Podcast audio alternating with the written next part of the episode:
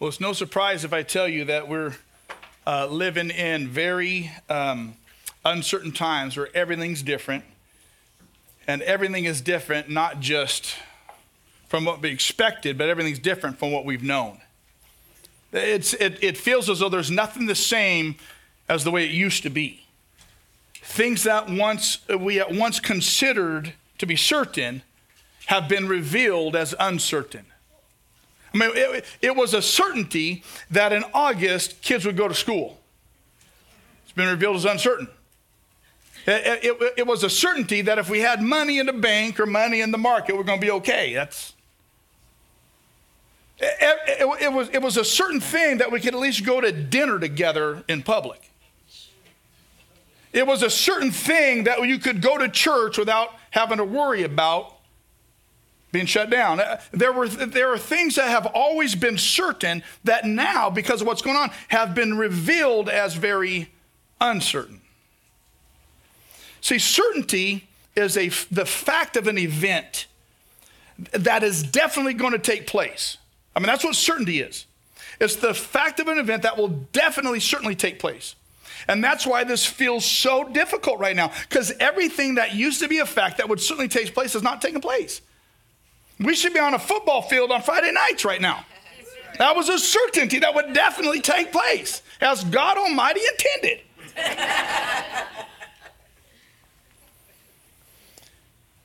and the opposite of certainty is uncertainty, and it's apprehension. It's defined when you have no idea what's going to happen next. Those are the times we're living in, right? Yep. Those are the times we're living in. We have no idea what's going to happen next. We have no idea if it's going to get better or if it's going to get worse. We have no idea. Because everything that used to be certain, that was a fact would happen, is revealed to be uncertain, and now we got no idea. And that causes a lot of people a lot of anxiety. So the question we have to ask, and this is what I've, I've, I've tried, we're trying to answer in this, in this series, is how do I feel safe and how do I feel secure when the world is shaken?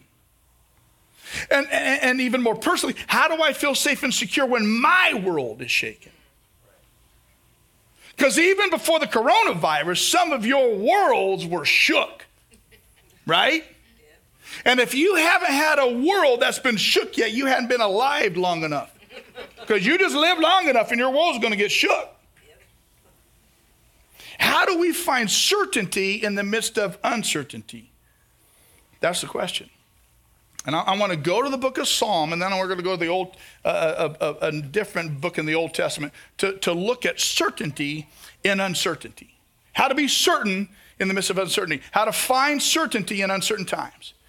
And if you go, and all this is on the on the app. If you follow along on the app, if you're if you're with us virtually, follow on the app. All this stuff is there. You take notes and save it. Um, but Psalm 46, 1, this, this is a verse that's become very near to my heart lately. It says, God is our refuge and God is our strength. God is an ever present help in trouble. To understand that and the, and, and the weight of it and the importance of it, I want to explain what the words actually mean. Because, granted, we don't use the word refuge very much anymore. And, and so, what the song, the writer of this passage is saying is God is our refuge. He means literally, He's our shelter. In other words, He's the place that I run to for protection. God is the place that, God isn't just a person or a being, God is the place that I run to for protection. And he says, God is our refuge. He's the place where I run to for protection, and He's our strength. This means literally, whatever area of life you are weak in, be it mental, physical, personal, social, political. God can be that strength for that area of weakness. This is great news if you believe it. And He's an ever present help. That means literally, He is exceedingly abundant in His help. He didn't throw you a bone just to get you by. He is exceedingly abundant in his help. He's an assistance that is encountered personally. This isn't some theoretical, ethereal idea that God might help out at some point, that if I do good enough, he'll be good enough. Like it was, it's an assurance that he will give you abundant, exceeding help that you will experience personally. That's who God is. Now, I get excited about this stuff, and I had a week off, and so I got a lot of extra energy pent up in me today. Which, by the way, Jeff did a great job last week, and I appreciate him doing that. This word refuge is key for certainty in uncertain times. The word refuge is most often used in the context of a threat.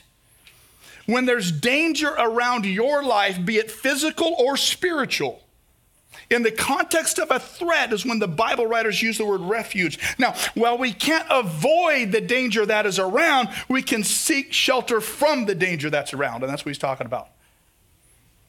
Now, while God offers, this is an offer to God.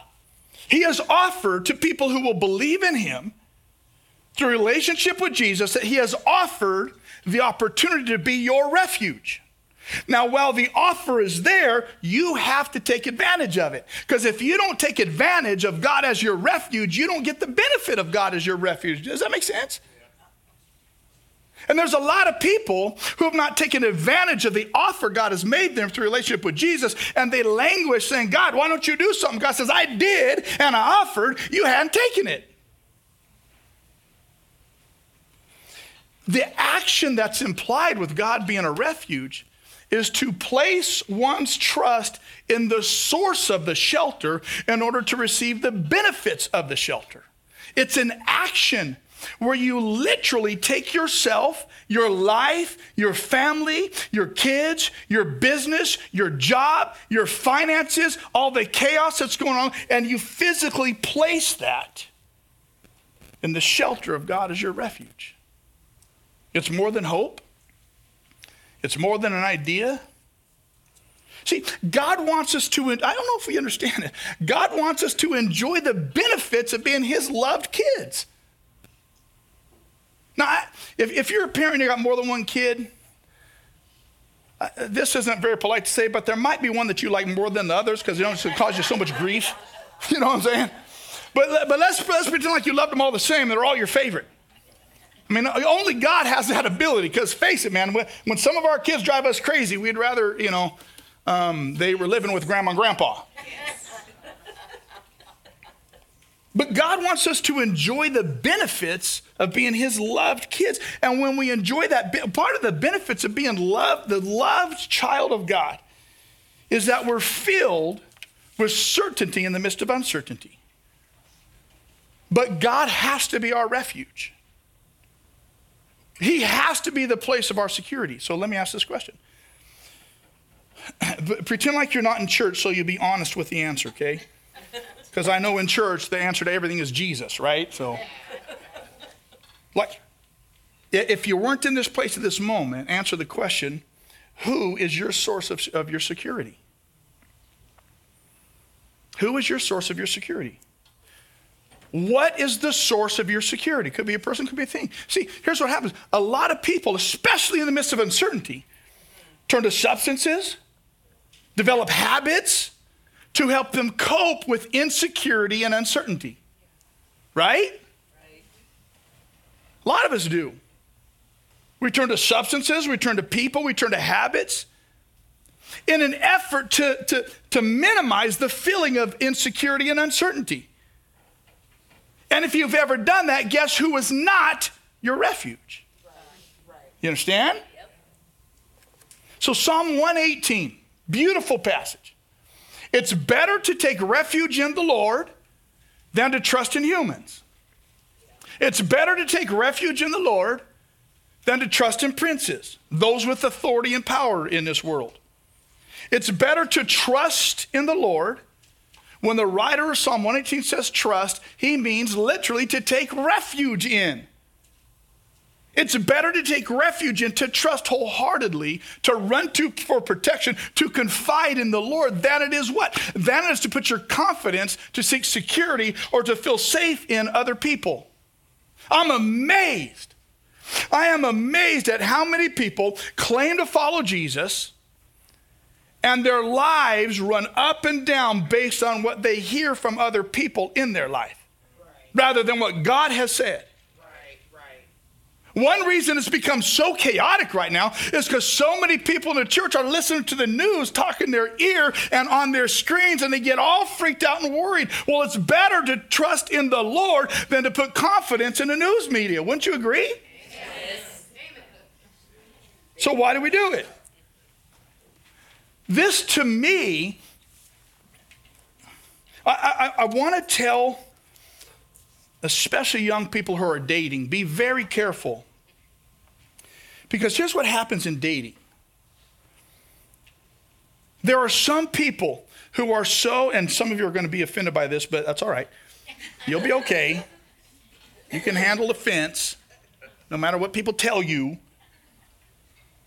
Some people are so insecure that they cannot go prolonged times without being in a relationship with someone. Why? Because they're putting their security in that person. And here's the danger. Now, we all do that at some level. I understand. I put a lot of security in, our, in relationships with people, especially my family, I understand. But here's the danger. In a dating relationship, when you seek a person for security, you're willing to give that person more of yourself to try to gain more security. And so what happens is you end up giving them the parts of your body that you're not supposed to give anybody in an effort to seek more security from them. You understand? I would ask for a show of hands of people with experience, but I'll not go down that road. And the Bible says it's better to take refuge, to run to God for protection and security, to confide in God in prayer, than to seek that security in other people. Jesus, if, if, if I haven't told you this yet, I want to tell you now and be very clear about it. Jesus is the only real source of certainty. He's the only source. And it's not through doing, it's through a relationship with Jesus. Now, here's why this is so hard. Here's why this is so difficult for people to get. Because we want the certainty of God's protection. We want the certainty of God's deliverance. We want the certainty of God's presence, but we also want the absence of uncertainty, peril, and danger. And if we have the absence of uncertainty, peril, and danger, you never come to realize the certainty of God's protection and power. Does that make sense? Well, see, we want God to be like a good spare tire. I want him around if I need him, but I hope I never need him. Right? Right. That's how we do, that's how we do this thing. Like God, I you're my protection, but don't ever let me be in a place of peril. Right? right? right. And so we never experience this. See, we cannot have certainty until one first experiences uncertainty. We cannot experience deliverance until one first encounters bondage. We can never experience protection until one first knows danger. So, if God is going to be our refuge, what's the implication of that in our lives? They're going to need Him. See, here's the truth. You want to know the truth about me and you? Yeah. Okay, so I'll tell you. By nature, we are not trusting creatures. By nature, we're creatures of necessity. Here's what this means. We trust God when we're forced to trust God because our problems have gone beyond our abilities. That's what this means. Because by nature, we're not trusting up front until we have to be. We trust God when we're forced to, by peril, trust in Him out of necessity. The rest of the time, if there's no necessity to trust Him, we are fine by ourselves. Right? Right? Right? Yes. yeah, yeah, yeah. There's people I know who live like this, but it's, it's, not, it's not me. I mean, I got my stuff dialed in, you know what I'm saying? I just. See, if we can, here's the thing if we can solve our problems by ourselves, we don't resort to prayer and trust in God. Because we don't need to trust Him. I'm doing fine. Why would I need Him? And, and I don't know if we would be so brass to actually say those words. But boy, that's how a lot of people live. See, it's only when we come to the end of ourselves when we're forced to be totally dependent upon Jesus right, right. that we begin to even experience the God of certainty. And we do, we, we, we, we work so hard in our life to insulate ourselves from the need of Him. So we never get to the end of ourselves. We never get to the deep, dark depths of the pit. Because we've tried so hard to insulate ourselves from all of it. Because at the end of the day, I don't really know if he'll really be there. So I'd rather not get there. Well, I got to find out if he is there. And there are a few who have jumped into the pits because they knew that God was there. You understand? Psalm 33. The eyes of the Lord are on those who what? Fear him. On those whose hope is in his unfailing love. That word fear to me used to not make sense when I was coming up in church. I'm like, I'm not going to be afraid of God. Like, and then I realized how foolish I was. The Bible says, don't fear man that can destroy, can destroy the body, fear the God who can destroy the soul and the body. It means there ought to be a healthy fear that says, I do not want to cross him. I'll cross anybody else, but I ain't going to cross him. The eyes of the Lord are on those who fear him, have a reverence for him. Literally, Literally, it means this God looks with favor on those who fear him and on those who trust him for their deliverance from overwhelming situations. That's who God looks with favor on.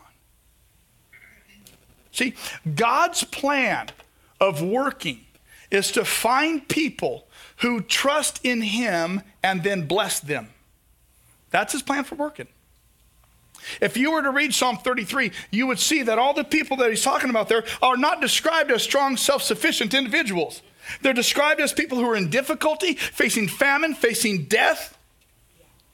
And it's when you're at those moments in life and you run to God for your refuge and trust and confide in Him that God then looks upon you with favor and favors you and shows up. Now, it has been said that people who learn to trust God, who really learn to trust Him, must at some point have stripped away every human prop so that they look to God alone for deliverance. It's just, it's exactly what Paul said in Second Corinthians. Second Corinthians, Paul said, I do not want you to be uninformed. He says, I don't want you to be ignorant about this. Let me learn you up a little bit. He said, about the troubles that we experienced in the province of Asia. Look how bad it got for Paul.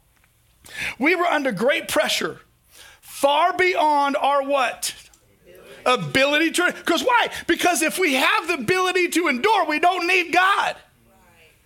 He says we were past our own ability to get this thing done. We were so past our own ability that we despaired of life itself. Have you ever been in that situation when you're despairing of life itself? We're like, you know what? Heaven's better than earth. I'd rather be there than here. I'm done. Yeah. Right? Yes. You've been at that place where it's so deep and it's so dark that you can't even know why there's a reason to get up in the morning. That they're like, it's not going to happen. We're done. The world has conspired against us, and I don't see a way out, and I don't know how it's going to get better, and I don't see a deliverance coming. We're done. Indeed, we felt that we had received the sentence of death. The thing I love about God is He never levels the sentence of death, He always blesses with the sentence of life. That's good. Always.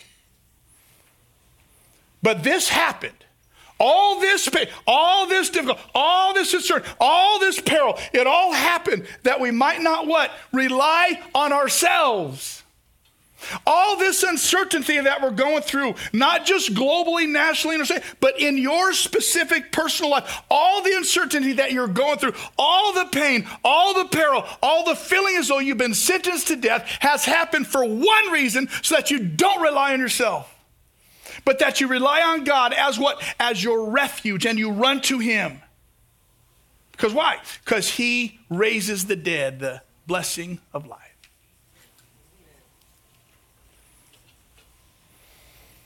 This is good stuff. You better be taking notes or like remembering this stuff, man. I'm telling you.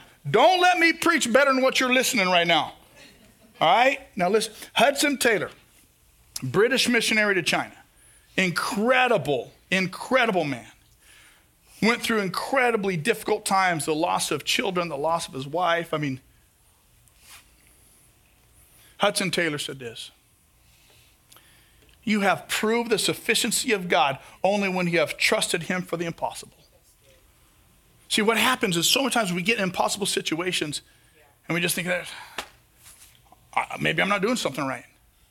I hope something happens. What should I do? What should I do? What should I do? You have proved the sufficiency of God when you have trusted Him, when you've run to Him as your refuge in the impossibilities of life. See, God continues to work for, God continues to work in, and God continues to work through helpless people who run to Him as their refuge. If you haven't yet admitted that in these times of uncertainty you are helpless, you will not put yourself in a position for God to work for you, for God to work in you, or for God to work through you. He has to become your refuge. You know what the result of all that is? Hmm, girl, what's the result? Thank you for asking. I'm going to tell you what that result is. Psalm 33. Here's the result of it all. We wait and hope for the Lord. He is our what? Our help and our shield. In him our hearts rejoice. For we trust in his holy name, who he has claimed to be, because his names reveal his character. May your unfailing love be with us, Lord, even as we put our hope in you. The, as I hope in you, your love will be with me. See, what it means is as I trust in him, as I have as I have confidence in his character and his ability. That's what his names that's what his names say. As I trust and confide and trust him as my refuge, in his character and his ability, I will both feel safe and I will be secure. That's the result of it. Literally, what this means is life becomes carefree, not out of negligence, not out of ignorance, not out of apathy, but life becomes carefree because there is an unshakable certainty in the refuge in whom you take. So, let me ask you this Does that, not out of negligence or, or, or, or ignorance, but because there's this incredible bedrock foundation of the refuge that you take in, does your life feel carefree? Are you carefree? Not out of negligence, but because there's this foundation bedrock of the refuge in who you seek. Is your life carefree? If it's not, you haven't understood God as your refuge. This is what's waiting for you. This is what's being offered to you. How many of you are professional worriers? You know what I'm saying? Like two or three of you in this place, you are li- you're, you're warriors and you're liars. I'm saying right now, that's like the double whammy. Some of us are professional warriors, right? The reason why we are professional warriors, warrior, warriors is because we haven't really understood and trusted God as our refuge. Because if He is our refuge, what is there to worry about? So, let me get to my message. We have three pe- there's, there's three young men in the book of Daniel. I don't want to look at just quickly here. And you might have heard, if you've been around the, the church world any length of time, you might have heard the fiery furnace story of Shadrach, Meshach, and Abednego. That's some good names right there. Shadrach. Shadrach. Gonna give me a scholarship, Shadrach. My babies need shoes. Monique and Unique. I'm gonna get me a, I'm gonna get me a Abednego. If any of you are looking, you're looking for baby names, right? I'm. T- no, you're not. Who's anybody looking for baby names? Nobody knows. Yeah, you don't want to raise your hand. I'm just saying, there's some good baby names in the Bible. I guarantee you, nobody else in their class is going to be named some of these names. Mephibosheth, that's a good name. If I had, I want to name our two youngest boys, I want to name them Thor and Otto. That'd have been some good names right there. Little ball boy running around named Otto, that's a good name. That, I, that's tight, right? What? Thor? That's like Roth backwards. How do you get better than that? When Miranda's going to have my first grandbaby, I want him to call me Papa Thanos. that would have. Thanos, that's a good name. Where was I? Shadrach, Meshach, and Abednego. Now, these weren't, these were three young men, and their world was com- in complete uncertainty. Everything they knew, everything that was certain, had proved to be uncertain. And so, what did they do? They held on to the only things that they could hold on as certain God's power, His priority in their lives, and their obedience to Him. And they trusted God as their refuge.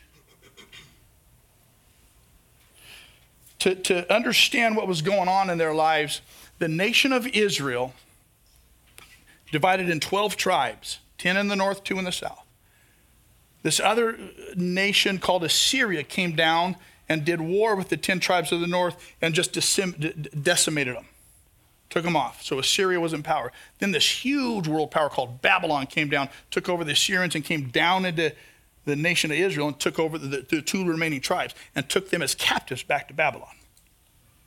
And what the Babylonians did is they, all, they searched for the best and the brightest. I mean, the best people like me, the, the best looking, uh, the, the, to, to, then, to then take them as captives and slaves, but employ them in the work of the government. And what they did is they changed everything about their captives. They didn't eat the same foods that they used to eat back home. They didn't learn, they, they learned uh, all the education of the Babylonians, not the education that they were learning back home. They had no family members near them at all anymore. Even the, eh, they took even their, their, their opportunity to worship away from them. Like they couldn't even worship. And not only that, they robbed them of their own identity. See, Shadrach, Meshach, and Abednego, that were not their names. That wasn't their names. Their names were Hananiah, Mishael, and Azariah. They were named after faith and the God of their faith. Hananiah meant Yahweh is gracious. He gives us grace. Mishael was named Who is like God? Nobody compares to him. Azariah was named Yahweh is our helper. They were named after the character and the heart of God. And when they went to Babylon, they were robbed even of that. Because Hananiah's name was changed from Hananiah to Shadrach, which meant he is the commander, he's under the command of Aku, who was their moon god. They stripped him even of his faith. Mishael, his name was changed to Meshach, which means who is like our God, Aku. You think your God's special, our God is greater. If your God was better than our God, you wouldn't be in so much pain and peril right now. Azariah, his name was changed to Abednego, which means the servant of Nebo. That was their God of wisdom. Have you ever been at that place where because of pain and difficulty and suffering, you've lost your own very identity? This is where these young men were. Everything was stripped away from them. Everything that had everything had become uncertain that once was certain. And the man running the country is named Nebuchadnezzar. And this is their story. King Nebuchadnezzar made an image of gold, 90 feet high and 9 feet wide, and set it up in the plain of Dura, in the province of Babylon. He summoned the satraps, prefects, governors, advisors, treasurers, judges, magistrates, all the government leaders, let's just say that. Uh, and all the other provincial officials to come to the dedication of the image he set up. So the government leaders and all the other provincial officials assembled for the dedication of the image that King Nebuchadnezzar set up, and they stood before it. So you got this foreign leader in this foreign country, this pagan, nasty place, and he summons everybody, of which Shadrach, Meshach, and Abednego are a part with all the officials because they're in his royal court to come worship before this huge gold statue. So Shadrach, Meshach, and Abednego are facing a dilemma. Because King Nebuchadnezzar, the command was when you hear the music, bow down and worship. And so, as he commanded, as soon as they heard the sound of the horn, flute, zithers, all these music stuff, all the nations and peoples of every language fell down and worshiped the image of gold that King Nebuchadnezzar set up. So all the music happens, everybody stands, the, the band starts playing, and everybody, boom, hits the ground, except for most likely this huge statue was an or to the image of the divine power of Nebuchadnezzar himself. And to bow and worship, uh, to bow down before, was the recognition of Nebuchadnezzar as the divine power and would have been in stark contrast to the command of God have no other gods before me. Worship the Lord your God only. But, they, but, but what are they to do? They're teenage boys. Everything's stripped away. Life is uncertain. What do they do?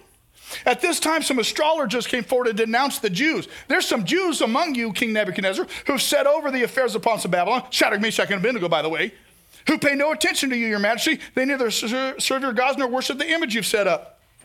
Furious with rage, because corrupt power is always concerned with their reputation, right.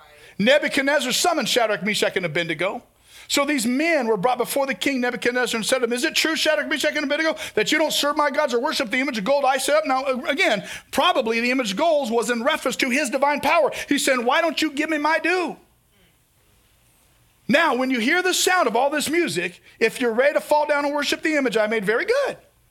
But if you don't worship it, you'll be thrown immediately into a blazing furnace. Then what God's going to rescue you from my hand? Then where's your refuge? Then where's your shelter? You were named after him. Where is he now? If he were so big and powerful, you wouldn't be hurting so bad, right?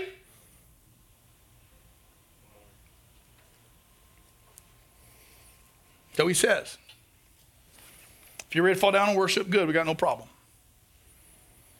If you don't worship it, you're going to be thrown into a fiery furnace and it's going to get real bad real quick. Because after all, who do you think this God is? Look at this. Look at this. Shadrach, Meshach, and Abednego replied to him, King Nebuchadnezzar, we don't need to defend ourselves before you in this matter. If we're thrown into the blazing furnace, the God we serve is able to deliver us from it, and he'll deliver us from you, your majesty's hand. But even if he doesn't, we want you to know, your majesty, that we will not serve your gods or worship the image of gold that you've set up. Do you notice the honor that they paid to this bad leader? They still address him as your honor, your majesty. There's a lot here we could talk about, but I don't want to because this starts messing with my life. They said, We affirm God's ability to deliver. Even if he doesn't, we will trust him. So the question you and I are left with in the midst of uncertainty is Is your faith, and even if he doesn't, faith? That's the question we're left with. Is your faith, and even if he doesn't, faith?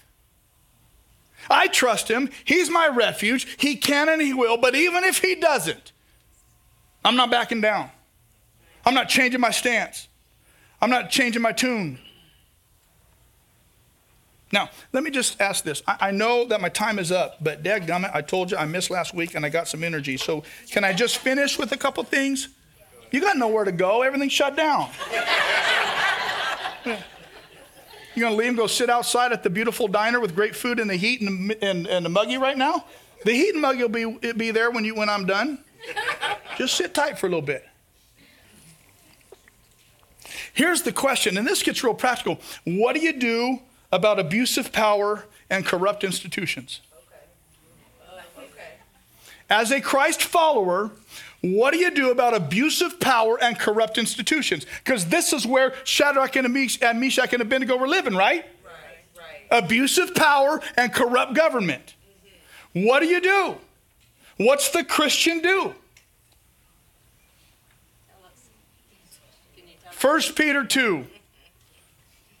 Well, I started talking about this in my Bible study on Wednesday. We got into it a little bit, it was good. 1 Peter 2 says this you submit to authority. How's that sound? Y'all wearing masks?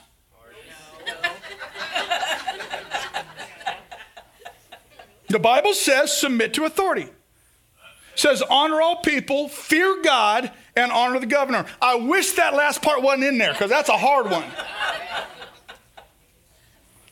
So we submit to authority. What if it's bad leadership? Submit to authority. What if it's abusive power? Submit to authority. What if it's corrupt institutions? Submit to authority unless unless the abusive power and corrupt institutions forbids us from doing what God commands or commands us to do what God forbids. Do you understand? Then we have the right and the responsibility to move against it. Abusive power, corrupt institutions unless if they are forbidding to do what God commands or commanding to do what God forbids, both ethically, morally, personally, spiritually, in every way, then we have the opportunity, the responsibility to do something. And you know what we do? It's called civil disobedience. It's called civil disobedience. Please understand this the solution to bad governance is not no governance. That's anarchy. The solution to bad governance is not no governance. Anarchy is the overthrow of law. It's a Marxist revolt. And that's not the solution. Civil disobedience is this in the midst of bad authority, appealing to a higher authority. It's the midwives in Exodus that were under bad, corrupt leadership and government commanded to drown the babies who revolted in civil disobedience, applying, appealing to a higher authority. And Moses is real thankful that they did. Yes. It's Shadrach, Meshach, and Abednego that, in reverence and honor, still disobeyed a command that prevented them doing what God had commanded. It's Daniel being told, don't do this. Well, I'm going to do it anyway. I'm going to go to my room, open the windows and pray just like I always have. You can throw me in jail if you want to. It's Peter who both civilly disobeyed evil uh, in, in a bad way and in the right way. Peter was out of line when he practiced civil disobedience, when he was in the guard with Jesus, and the corrupt police force came to arrest an innocent man. And Peter took out his sword and cut off Malchus's ear.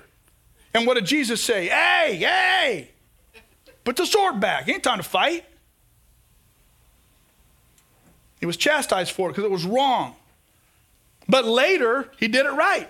When he was arrested for preaching, they put, beat him up and put him in jail, and they released him. Don't preach anymore. Guess what he did? He went and preached some more. So there is evil civil disobedience, and there's biblical civil disobedience. We've got to be very careful about this.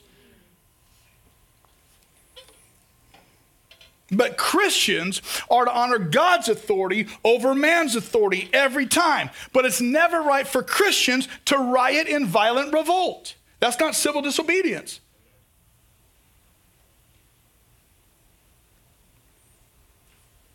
And so when those times come to disobey civil authority because it violates what God commands or commands something that God has said You disobey honorably. And you appeal to higher authority and say, God, you are my refuge and you are my strength. And I will run to you because you, after all, are sovereign over all. You set up kingdoms and you tear down kingdoms. And I will rely on your. Dietrich Bonhoeffer, great theologian during World War II, understood how evil and satanic Adolf Hitler was, and was a part of a group to plant a bomb in the assassination attempt of Adolf Hitler. He thought he was doing God's job. He thought that was a worthy civil disobedience act. Most of us would agree, yeah, go ahead. It failed. After that happened, he confessed that he was convicted by the Holy Spirit. because that was not his to do, it was God's. Crazy, isn't it?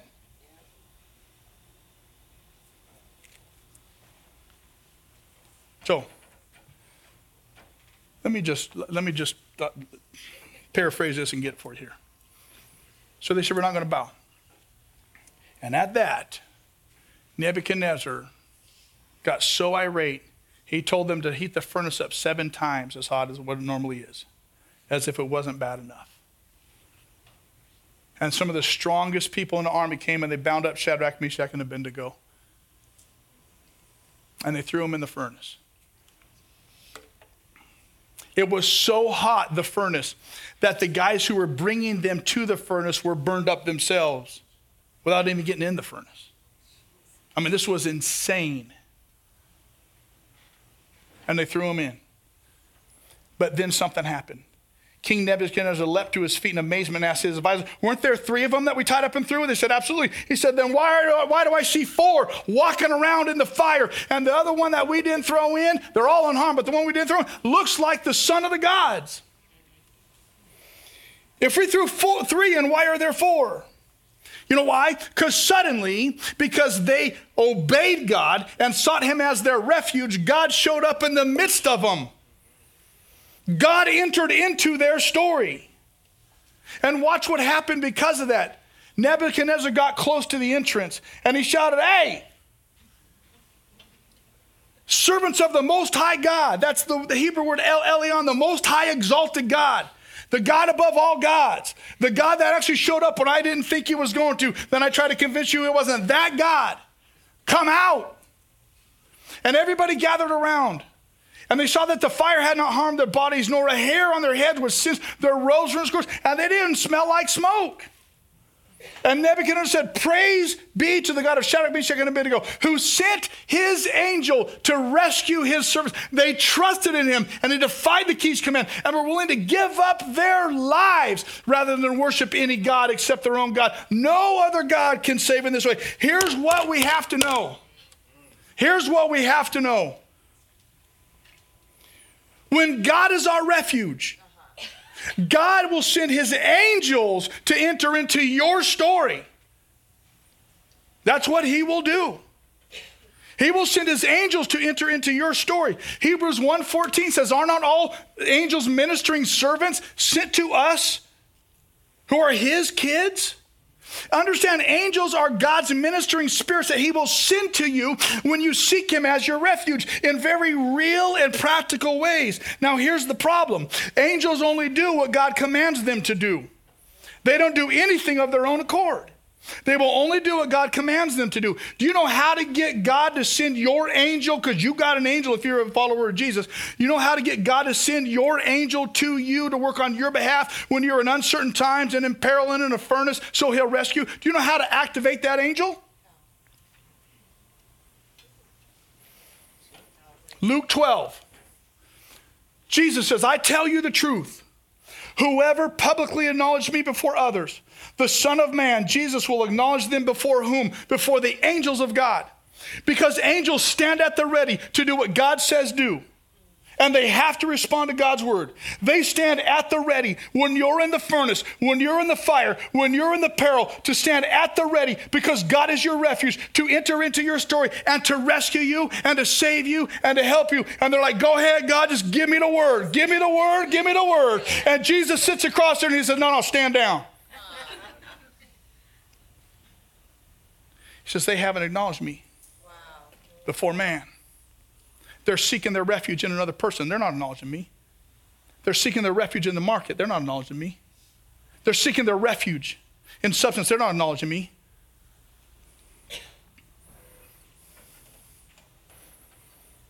You know why a fourth entered the furnace? Because the three said, "We will God is our refuge."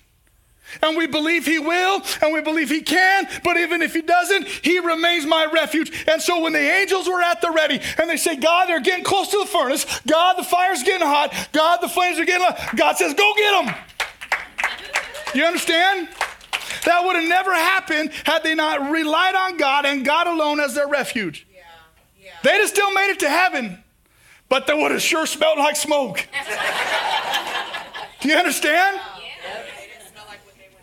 They didn't smell like what they went through. Someone needs to write that down. That's a good one. I'm going to call you next time I preach. I need a good word. Here's the deal. When we run to come up here, band, you got to start playing stuff. I'm going to keep going. When we run to God as our refuge, God promises to enter your story. When you God run to God as your refuge, He promises to be your deliverer. That is who He is. In the midst of uncertainty, God invites us to go to Him as our refuge. So when you are certain in uncertain times and other people see you and they say, Why aren't you worried? Why aren't you scared? All hell is breaking loose right now. You say, God is my refuge and God is my strength. What do I have to be afraid of? Greater is he who is in me than he who is in the world. No weapon formed against me, not even a virus, is, can prevail against me. Why? He's my refuge. Why am I afraid? And the moment you do that, guess what happens? The angels show up. And the moment you do that, the flames can't touch you anymore. And the moment you do that, God looks good. Yeah. Certainty in uncertain times. God is my refuge. Of whom shall I fear? God is my refuge. Of whom shall I be afraid? And so today, declare Jesus, you are my refuge. In you, I find my security. In you, I find my security in the midst of uncertainty. Today, I choose to take refuge in you and you alone. I have assurance that you are my protection, that you are my provider, and that you are my God. Therefore, I will not fear. Pray with me. Almighty God, you and you alone are our refuge. There are some in this place who run to you first and foremostly. And for those of us who do, send your angels to be amongst us and with us, delivering us from the fire, delivering us from the flame, our protection in danger, our certainty and uncertainty. You are our refuge. There are some in this place right now that have never put their faith and hope and trust in you, Jesus. And in this moment, Holy Spirit, I ask that they would. You may need to be the one this morning that says, God, I'm going to trust you. I'm going to put my faith in you, and I want you to be my refuge. Forgive me of my sin. I believe that you're the only way to salvation, and I commit to follow you best I can. God, you are our refuge. In whom shall we fear? God, you are our refuge. In whom shall we be afraid? Jesus, you have said that you are living water for our souls. In this moment, be that holy water in our lives.